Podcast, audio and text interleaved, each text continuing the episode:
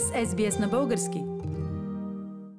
Уважаеми слушатели, остава по-малко 10 дни до провеждането на българските парламентарни и президентски избори на 14 ноември. Както знаем, в тези избори участват и всички българи, не само в България, но и онези, които живеят извън България. А това се отнася, разбира се, и за българите в Австралия. Днес имам удоволствието да разговарям с Явор Константинов от Мелбърн. Явор е един от основните организатори на изборите тук в Мелбърн. Той също така има контакти с другите изборни секции в Австралия, за които сега ще ни разкаже как върви подготовката. Здравей, Явор! Докъде са стигнали формирането на изборни секции в Австралия? Колко секции ще има за тези трети избори в 2021 пандемна година? И още малко информация за състава на тези секции. Би ли обяснил? Здравей, Фили. А, да, наистина имаме безпредседентни трети избори само в една календарна година. След изборите април и изборите юли ще имаме отново избори в неделя, 14 ноември. И не само, че са трети, а и са двойни избори. А, ще избираме и както и нов парламент, така и президент и вице-президент. На тези избори ще имаме секции в всички големи градове в Австралия, както и две в Нова Зеландия. Това са Пърт, Аделайт, Мелбърн, столицата Камбера, Сидни и Бризбън. Единствената разлика от миналия път е, че в Сидни вместо две, секциите отново ще са една. Също а, нашите съседи в Нова Зеландия ще имат две изборни секции в Окланд и в Крайстчърч.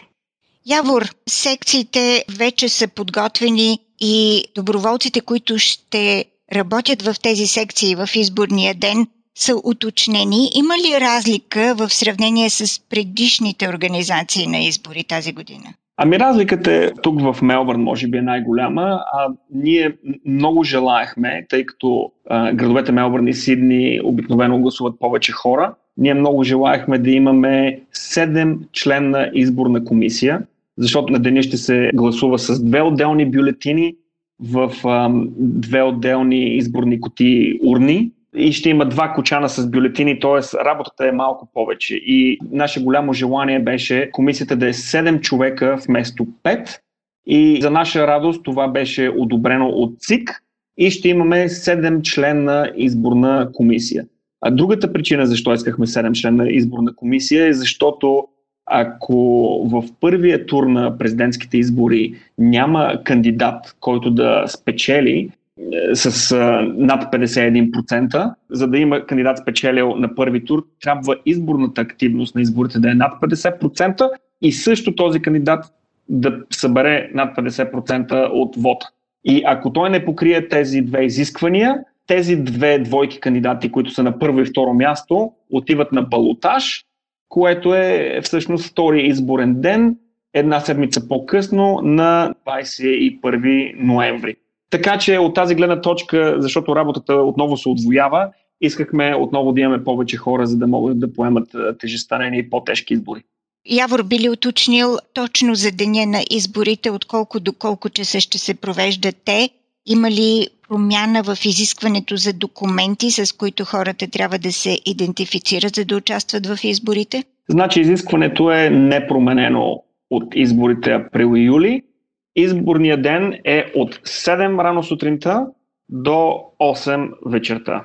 Деня е неделя 14 ноември и мястото за гласуване е нашия църковен хол, който в момента търпи голям ремонт и се намира на адрес 52 Джеймс Стрит в Нордкот. Всички, които са идвали на предишни избори или на български тържества, знаят църковния хол.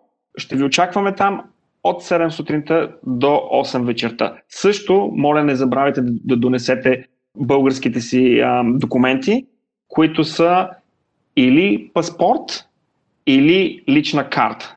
Те могат да са валидни или ако случайно са с изтекла валидност, се признават документи, които са с изтекла валидност след 13 март 2020, което беше началото на пандемията. Ако те са, с изтекла вредност преди 13 март 2020, за съжаление не можете с такъв документ да гласувате.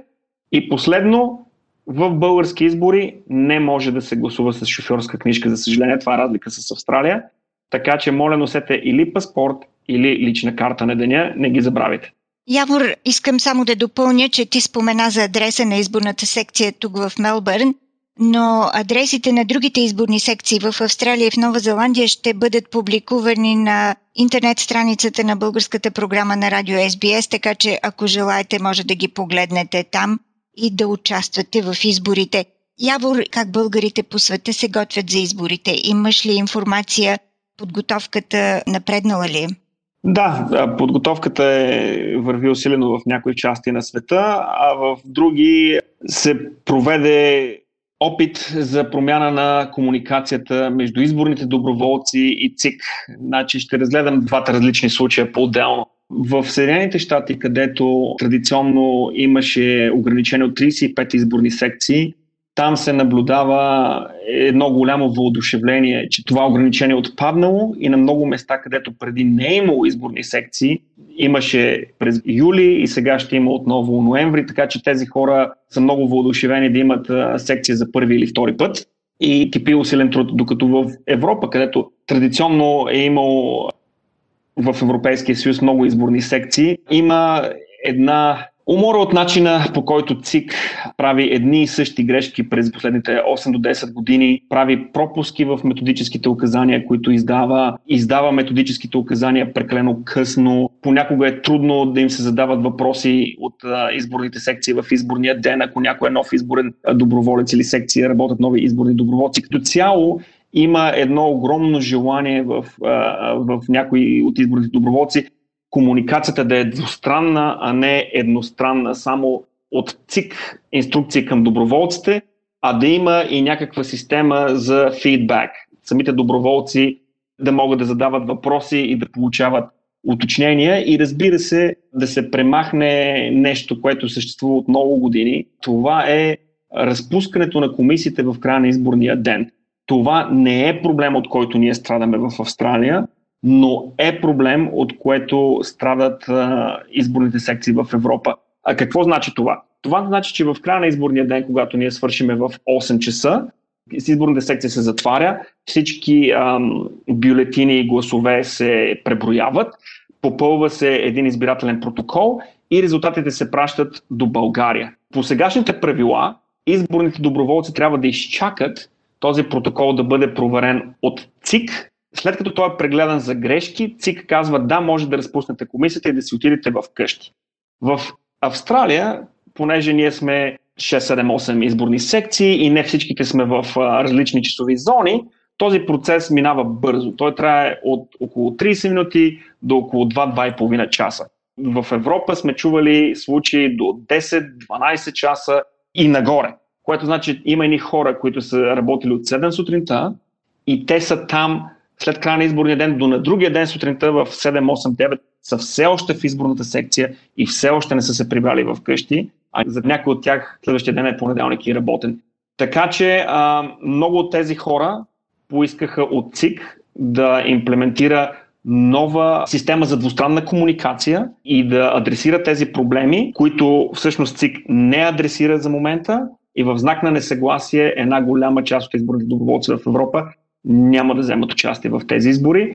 Явор, интересна информация ни разказа за подготовката на изборите на 14 ноември в България. Какво е обаче твоето послание към всички от тези, които са решили да гласуват или от тези, които още не са решили дали ще гласуват на 14 ноември и живеят извън България?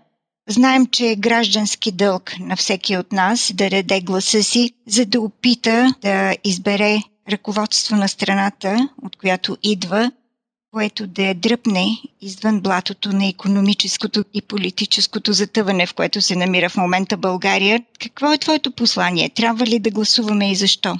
Моето кратко послание е да, трябва да гласуваме, а по-дългото послание е дори един човек да не се интересува от политика, а политиката се интересува от него. Това не са мои думи, ползвам чужди думи, но а, сентенцията на тези думи е, че ти дори да не гласуваш и да не заявиш какво мислиш и кой искаш да те управлява, някой ще те управлява. И този някой ще решава бъдещето на, на България. Затова е по-добре човек да си изкаже мнението и, и да даде своя един вод и да каже какво мисли или кои хора са най-близко до неговите виждания за бъдещето на България. Затова аз съм за всеки да гласува. Имате право на глас, той е отчетен, особено когато говорим за избори в чужбина, изборни измами. Аз не съм чувал да има в чужбина въобще.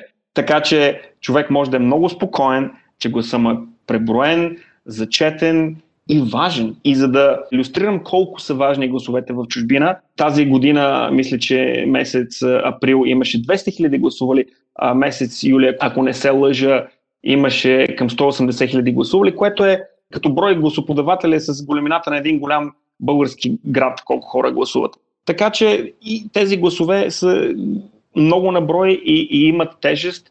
Мисля, че хората имат какво да кажат и е добре да го кажат.